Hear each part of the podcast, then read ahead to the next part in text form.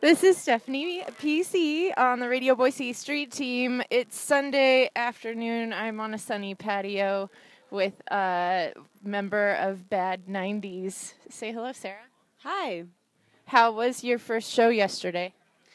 It was awesome. We had so much fun. What was did, were you nervous? Yeah, I was very, very nervous.